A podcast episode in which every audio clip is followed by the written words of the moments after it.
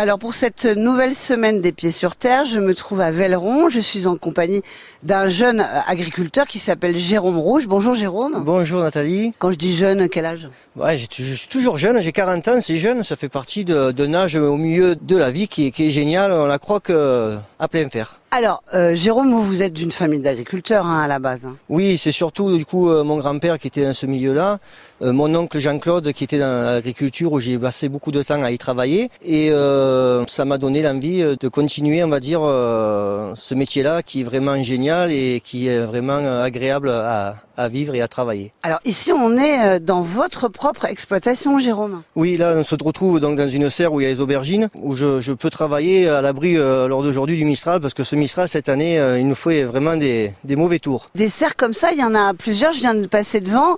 Euh, dans les autres, euh, qu'est-ce qui pousse en ce moment? Des tomates, surtout? Oui, là, en ce moment, on a attaqué la, la récolte de tomates, cœur de bœuf, les anciennes tomates, nord de Crimée, ananas, et après, on a la classique, la roma et la ronde. Et euh, dans chaque serre, j'essaye de faire une culture différente, concombre, donc aubergine là où on se trouve, poivrons, courgettes, Alors les concombres, ils viennent juste d'être plantés, hein, à ce que j'ai vu. Cela, ça fait 15 jours qu'on les a plantés maintenant. On a mis les ficelles, on va commencer à les attacher en fin de semaine. Euh, les premiers, on les a eu plantés fin février, début mars, et on essaye de replanter tous les deux mois pour avoir à chaque fois en permanence des concombres et des légumes, parce que pour tout ce qui est même aubergines et tomates, je replante pour avoir toute la saison au maximum, selon après aussi les maladies et les inconvénients et, et tout ce qu'on peut avoir, les aléas de, de la nature, euh, avoir les légumes en permanence au quotidien, plus ou moins en quantité, pour pouvoir desservir tous les petits marchés que je fais euh, au quotidien. Alors justement, les maladies, Jérôme. Bon, déjà, quand on est sous tunnel, c'est pas pareil qu'en plein champ. hein. Ah non, sous tunnel, c'est vraiment un confort et c'est génial. Donc déjà abrité du vent, comme là on peut se retrouver aujourd'hui euh, à l'abri. Et surtout des nuisibles, on met des filets au niveau des écarteurs, surtout dans les serres de tomates, poivrons,